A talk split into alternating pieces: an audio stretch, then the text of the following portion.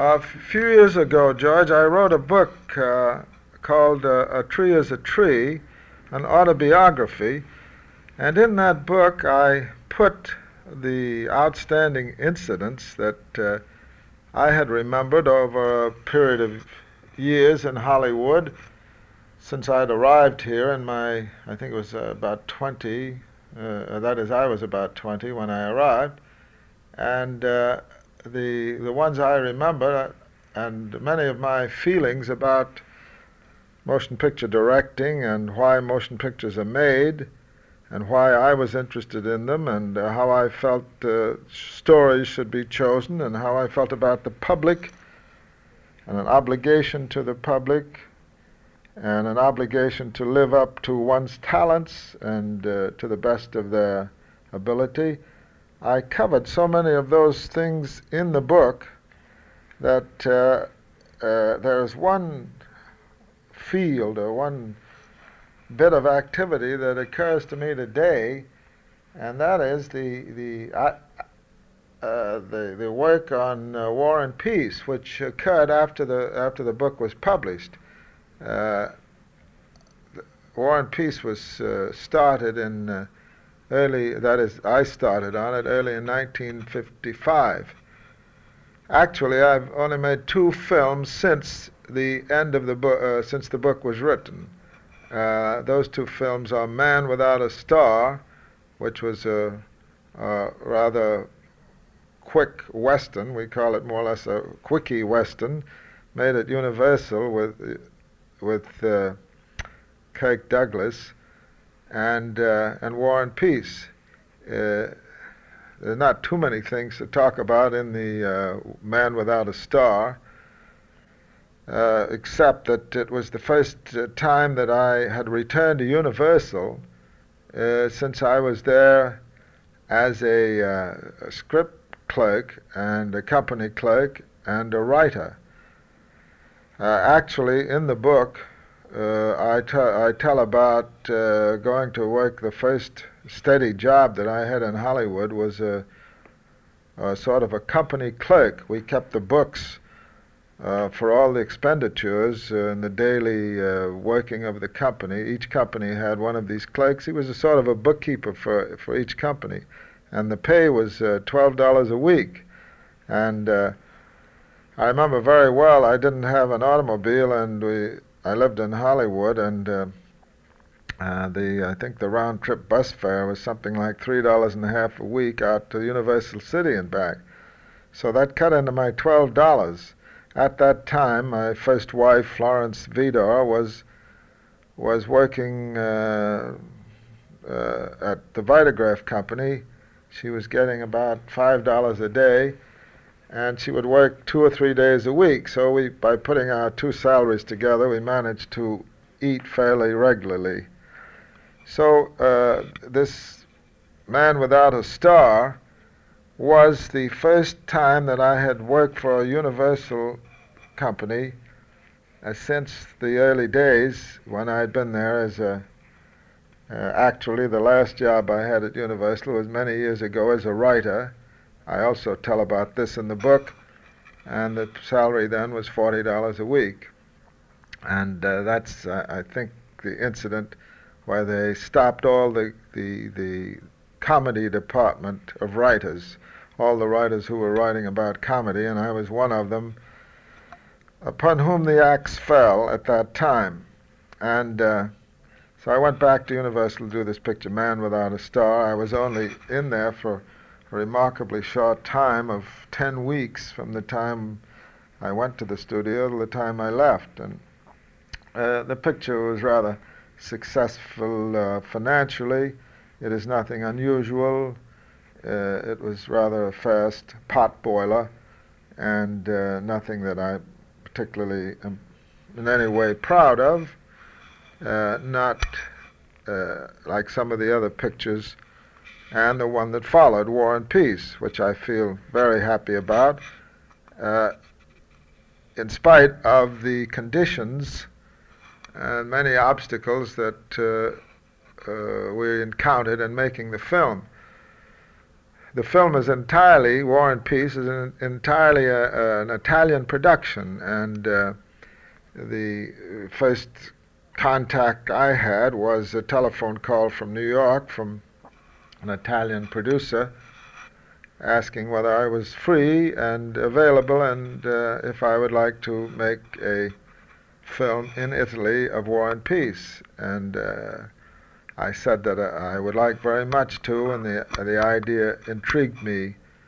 Uh, and he flew out to California with a 506 page script under his arm, which uh, was written hurriedly in Italy and which eventually turned out that we couldn't use one single page of the script. But this was had apparently served his purpose in New York that he could walk around and put on someone's desk a script, a finished script, so-called, of War and Peace. It, it was uh, valueless as far as making the film was concerned, but there he had it, and he was able to put the picture together with that beginning. So uh, I had read War and Peace. Uh, I, that is, I want to correct that. I had read part of War and Peace, like so many other Americans. I had gotten to about page 100 and uh, this uh, uh, previously, but I always thought that it, it, would make a very good film because it was such a great novel, although I didn't know exactly why. Well, by the time that he flew out, I had not gotten uh, very much farther than my 100 pages, previous reading of 100 pages. Being a slow reader, this has always been one of the great problems to me in, in looking for stories or considering stories, is uh, because I always feel as if I'm practically making the film and designing the sets and finding the locations. And whenever I read a book, I can't just skim through it and just pull out the best part of it. It's it's a laborious job, and uh, uh, so out he came, and in a reasonably short time, we made a contract to, for me to go to Europe and he flew back to Europe. Uh, I, in the meantime, started slowly reading and marking each page and each line and each paragraph that I thought would be useful and would be would make uh, uh, good scenes, and uh, getting the characters all straight and seeing what characters we could should keep and what ones we should leave out and what episodes should be kept and what episodes would have to be dropped. This process took actually about six or eight weeks, and uh, uh, I, I, therefore took a, a train and a, and a, boat to Europe rather than f- flying because I didn't want to get there before I'd been able to finish reading the book. Uh, uh and as it was, I still had about 100 pages to go when I arrived in Naples in uh, February the 28th 1955. Uh, the uh, uh, whole experience in Italy was very enlightening and a very amusing very inspiring one. I had seen uh, some fine Italian films like Bicycle Thief and Open City and, and uh, films that had been, uh, well, made off the cuff, so to speak. Uh, uh, in, in, in Italy, they had used the technique that we used year, years ago in silent pictures here. We went to work many days without having uh, everything written out in front of us. And this way, you can take advantage of the moment. Many scenes in the crowd, and Hallelujah, and many some of the best scenes in the big parade uh, of, of my pictures were were done uh, without being written out beforehand. It was a question of taking advantage of uh, of uh, whatever situation or whatever how the people felt that day or how the how I felt or what occurred. In fact, I think in the book I tell something about a, a chewing gum scene in the big parade with a, with a, a writer standing up. You remember that, do you, George? Uh, writer standing back chewing gum, and he he said, "Come on." let's see some action here. And uh, uh, I didn't know what the action was going to be, but when I saw him chewing gum, the thought occurred to me that uh, French girls didn't chew gum, and that and the, it, that idea could be introduced by the doughboy, the GI, and uh, that that is the genesis of the scene of the chewing gum scene in the big parade. Just by watching a friend of mine chewing gum and uh, and and waiting for me to go ahead and start making a scene. Well, I never thought in this case that the War and Peace, such a gigantic 1600 page book and a film running about two and a half times as long as uh, any other picture, or as, as most pictures, the average picture, would, would ever be done uh, off the cuff. But there were many scenes and many days that uh, the work had to be done. Some days I had to take the book and mark uh, lines and uh, episodes and descriptions of scenes, and I would have a secretary copy uh, uh, the dialogue right out of the book and give it to the actors. That occurred on quite a few days. Uh, one asks why this is necessary. Well, the explanation to that question is uh, that that there was a race on with uh, to beat Mr. Michael Todd, who had also announced that he was going to make uh, War and Peace and the Italians were determined to be the first one to go into production. And uh, so they had arbitrarily set a, a starting date, which was only about uh, four months away, and it, it meant that uh, that the finished, polished script could, and all the costumes and all the sets could not be gotten ready that uh, that soon. So we, we, we had a pretty good half or two thirds of a script, but uh, nevertheless, um, uh, we didn't have time to do a complete polished script. Now, uh, another thing that made starting necessary at the time was that uh, uh, Mr. De Laurentiis, the producer, had signed up uh, Audrey Hepburn to start on a certain date, and Although we succeeded in delaying it two weeks, that's the most delay we could get. So the picture started on July the 4th, 1955. And uh, uh, the, the, uh, it was an Italian company, and the executives were all Italian. The picture was being made in English with the eye to the English and American market. And uh, but the language difficulty, the, the, the conveying of ideas and discussions and conferences presented a huge problem because everything had to be translated. My Italian at the time uh, extended only to ordering meals and uh, telling taxi drivers uh, where to go, but it didn't uh, include having a profound script discu- discussion on war and peace. So uh, this this obstacle was was naturally overcome by having always translators present, and uh, in these few instances we could get uh, bilingual uh, either writers or, or, or uh, art director, musician. Some of them were were bilingual, which helped, but the producers, not at all. The executive uh, production men, they spoke no no English at all. So uh, this is one of the one of the big, interesting uh, problems uh, that that that had to be overcome. Then then.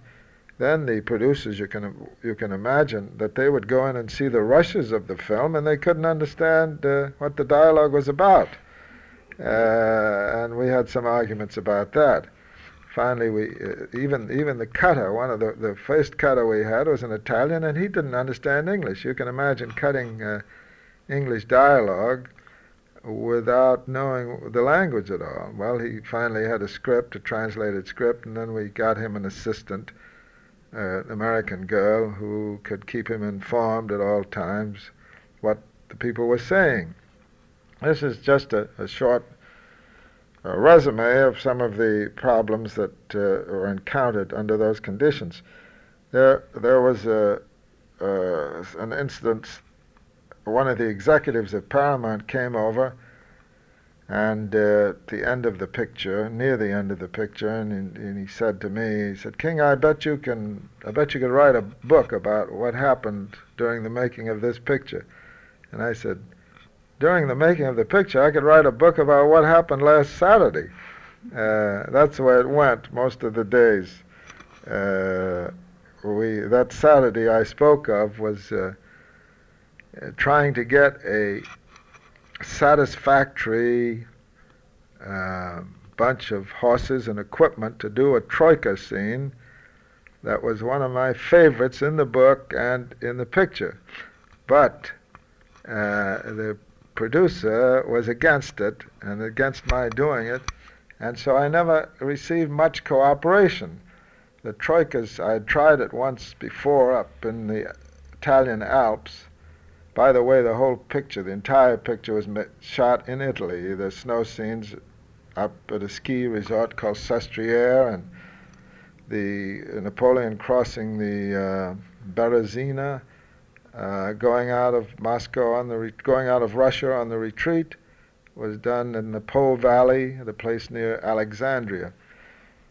But this troika scene, when we tried it near uh, near uh, Sestriere, uh, the troika so badly made it just came apart.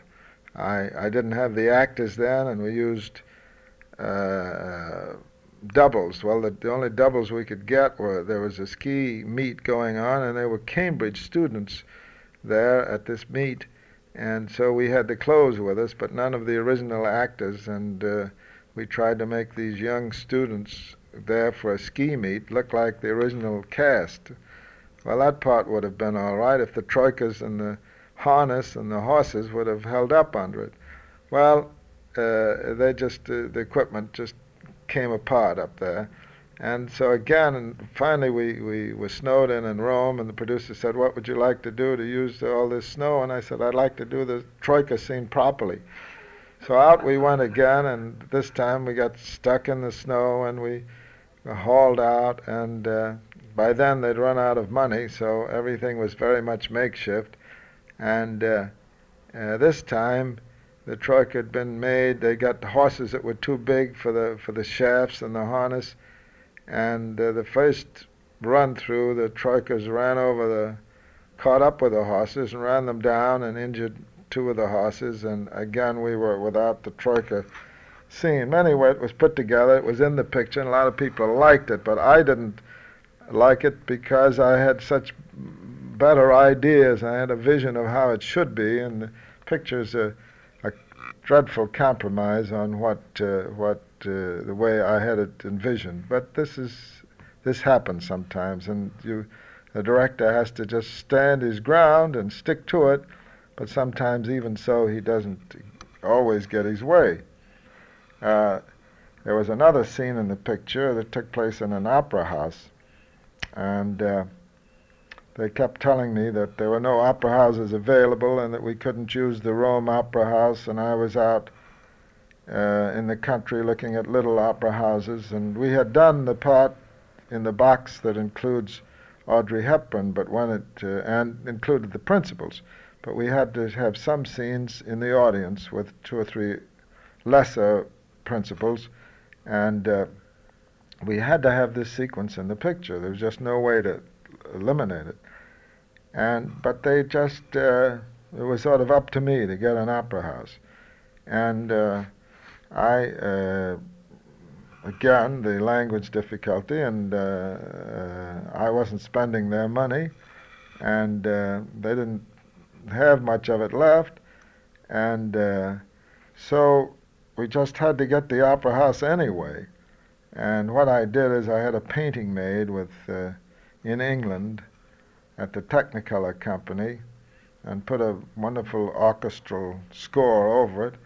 And then for the close-ups in the in the audience, I uh, faked up a dreadful fake, but it seemed everybody seemed to like it with some red drapery and red velvets, and had about 20 people on a miserably cold stage in Rome, and it was in the picture and people accepted it for what it is. But this is uh, this is a, a, a an example.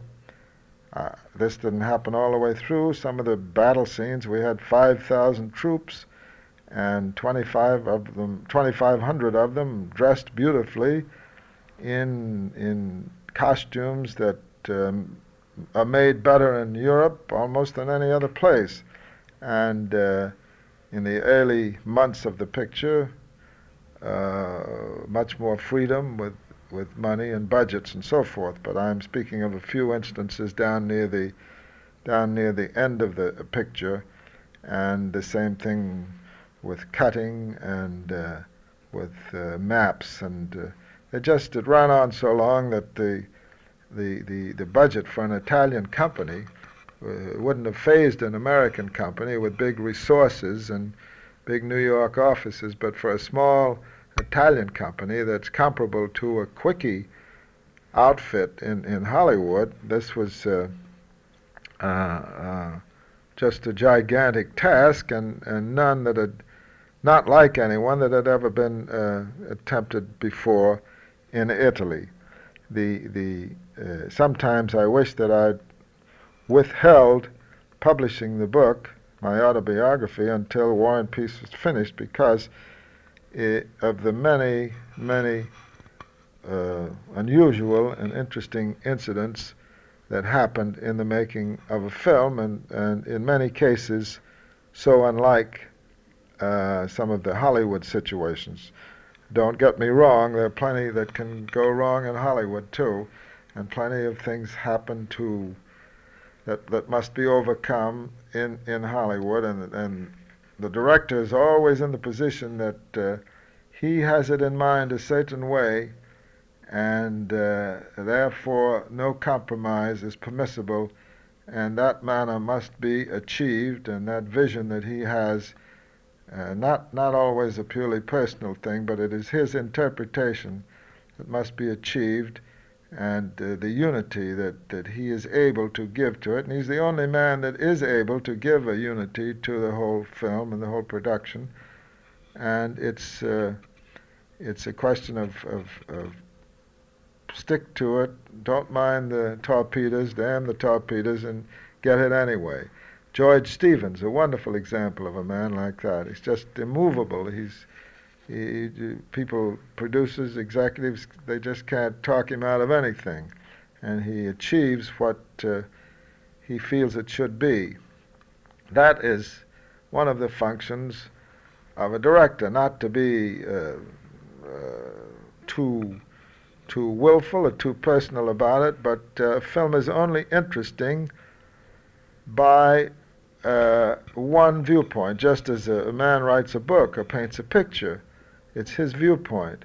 Uh, many painters could go to the same spot, the same location, Grand Canyon, for example. They'd all come back with a different interpretation, a different mood about it. And that's the way it should be. Any painter that's worth his salt at all should bring back his own individuality. Uh, that is the, the, the, the subject expressed through his own individuality. And the same is true of making a film. Uh, outstanding directors should be able to uh, all make the same story if necessary, but the film and the result would always appear of a quite individual or different dynamic nature. That's what audiences, and that's what other people are interested in. This, how does this man live? How does he think? How does he behave? What makes him tick? Someone, and that happens to be, in the case of motion pictures, happens to be the director.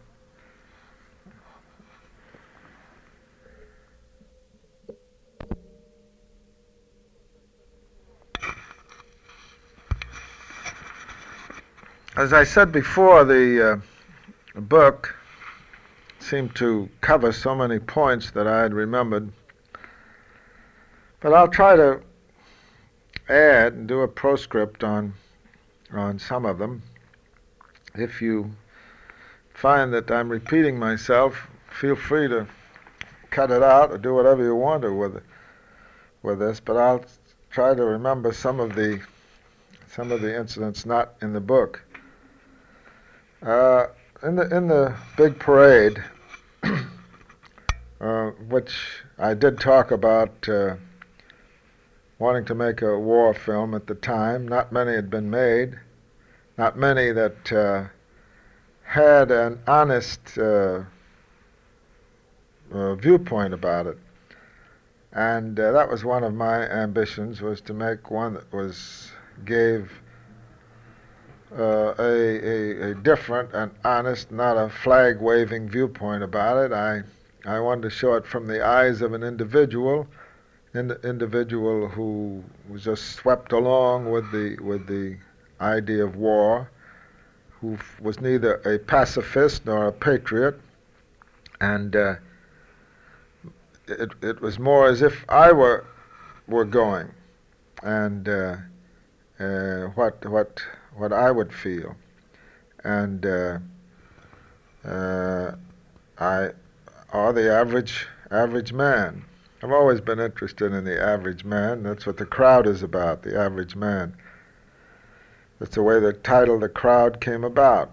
Originally called One of the Mob, and then we are afraid that would look like a gangster picture or a labor picture, so we call it One of the Crowd, and then later The Crowd in uh, the big parade, uh, it was always the viewpoint of the leading character. and That's as if the the uh, leading character is in the. It's more or less an idea of I've always felt as first person, speaking in the first person. He's always in every important scene. There's no and I've done this quite a number of times. I did it with the Citadel, with Robert Donat, I think with Our Daily Bread, Big Parade, Crowd. The leading character is, it's everything is, is seen from his vision, from his eyes. Uh, two or three things that have occurred to me, as I say, not contained in the book. Uh, in the in the uh, end of the big parade, well, in the beginning and, and the end, uh, in the original script, which uh, I worked on very closely, in the silent scripts, there was uh, not the need of writers doing as much as they do today because the director was more or less and was planning how he was going to tell this story. And directing is, is telling a story with a camera, and you just can't expect a writer to go off and write everything the way the director wants to shoot it. He sees it in a certain way, and so I always, having been at one time a, a, a, a writer of scripts, silent pictures, and also talking pictures that I've worked on since, uh, I felt that I must always be very close to the writing.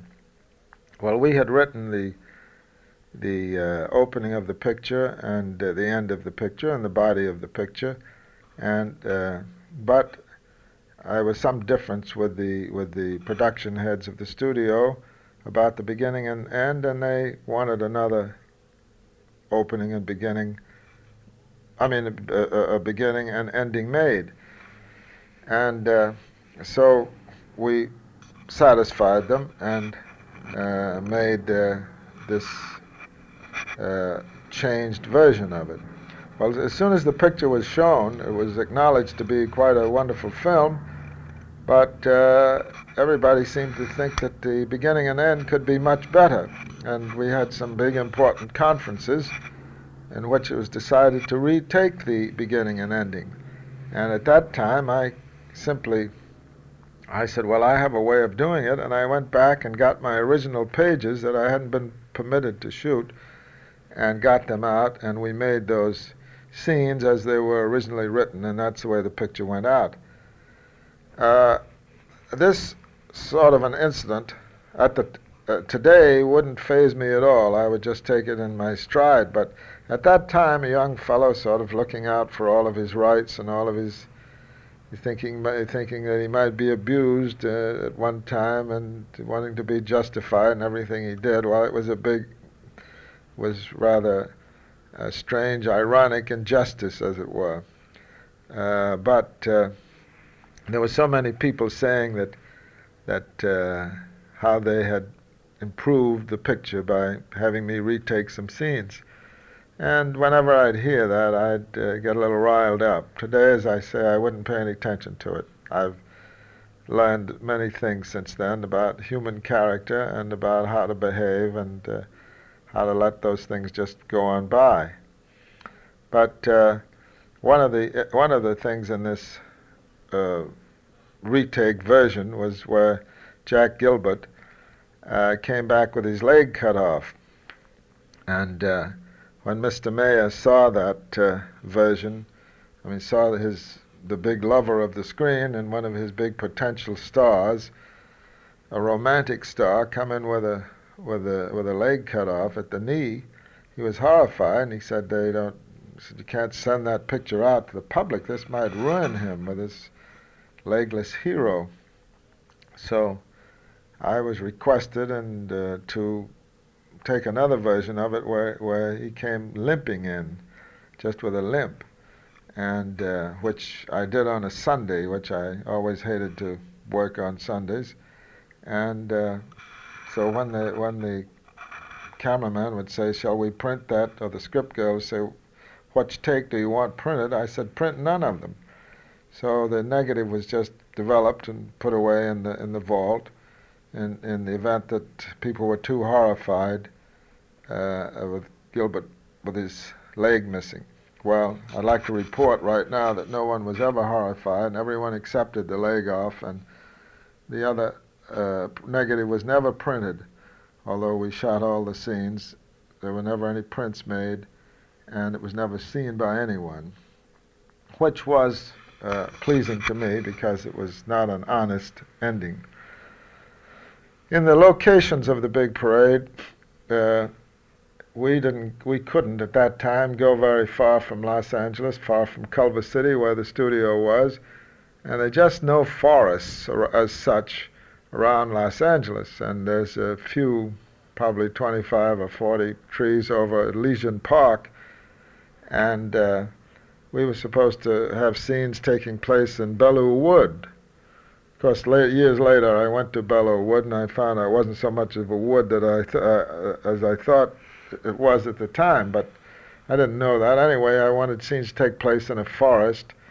So we went over this Elysian Park and lined up these 30 or 40 trees, eucalyptus trees. I knew very well they didn't uh, have eucalyptus trees in that part of France, but we tried to not get too close to them and uh, uh, we just shot these trees from every possible angle, the same trees, making them look like a huge forest. And we had many letters saying that how much, from many uh, veterans of Belleau Wood of World War One, saying how much this forest looked like the forest in France. But uh, that's uh, uh, one of the things we, we had to do. We had to do it in, in, in years past much more than now. Now the studios are accustomed to sending crews all over the world, and we wouldn't think of making a picture with uh, many scenes laid in France or any other place without going there. Uh, there's an incident in the in the crowd that I don't think is in the book too. Uh, this is the this is the one uh, in which at one time we had, a, had to stage a holdup in New York, holdup of a cigar store. And uh, I used a hidden camera, and uh, the crew were all walking along as if there were pedestrians on the street. And the, the holdup man had to come running out of the cigar store, get in a, in a car with the side curtains all up, typical uh, car used by gangsters in the day, probably a Cadillac, and roar away. Well, we didn't have any cameras and evidence, and uh, so we were afraid that some passing detective or some police car going by would think it was a real holdup and start shooting at these actors, because the actors looked very much like uh, bandits. And uh, we were quite nervous when this was going on, but nothing happened. Uh, two or three people on the sidewalk threw up their hands in horror and started yelling, Hold up. But that helped the scene very much. Unfortunately, I don't think this scene is in the finished picture. I think it was taken out of the picture for some reason or other, but it was a rather unusual scene. Uh, very often one has to stop and think, and I've been asked many times about films, what's wrong with them, why they're not, why they're not better, and because uh, this brings us right to, brings us face to face with oneself. Why you make films, why you make the sort of films you do. Uh, of course, I suppose primarily people think that they people are in the in the business for making money or making profit. Uh, but there's a there's a limit to the profit motive. Uh, once once you get a, an automobile and a pretty comfortable home, and uh, looks as if your children are going to be taken care of, the profit motive should stop stop existing. And therefore, then then one should turn and say, well, uh, why not make films that are going to do a little good in the world, or, or, or that is help help people to to see something new or see a, a broader horizon, a, a, a, broader vision, and uh, this has always been uppermost in my mind. I mean, uh, I take no credit for it because it's always been there, and if I wanted to avoid it, I couldn't. It's that is uh, to uh, try to be uh, try to see a little farther than the next person. That's this is our job, to to try to see a, a little deeper, and then show that, get that in somehow or other into the film, so that uh, films are of a progressive nature rather than of a, a regressive nature, or, or, and they're doing some constructive work rather than destructive work.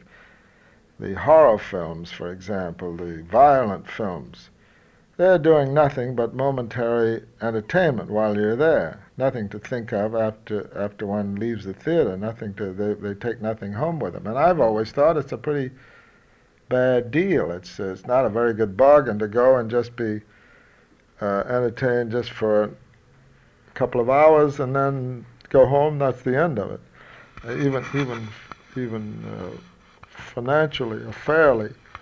And I've always felt that the motion picture director had had an obligation to the world in which he lived. That he had this big voice and big and, and method of speaking to so many people, and so many people throughout the world were, were, were going to see uh, everything that he did and was going were going to react to it, and. Uh, uh, that was going to impress them, uh, that he should have something definite to say. Uh, you should always say something that has some some thought about it. Uh, this the the symbolism in a, in a film uh, from a director's angle uh, can be so impressive.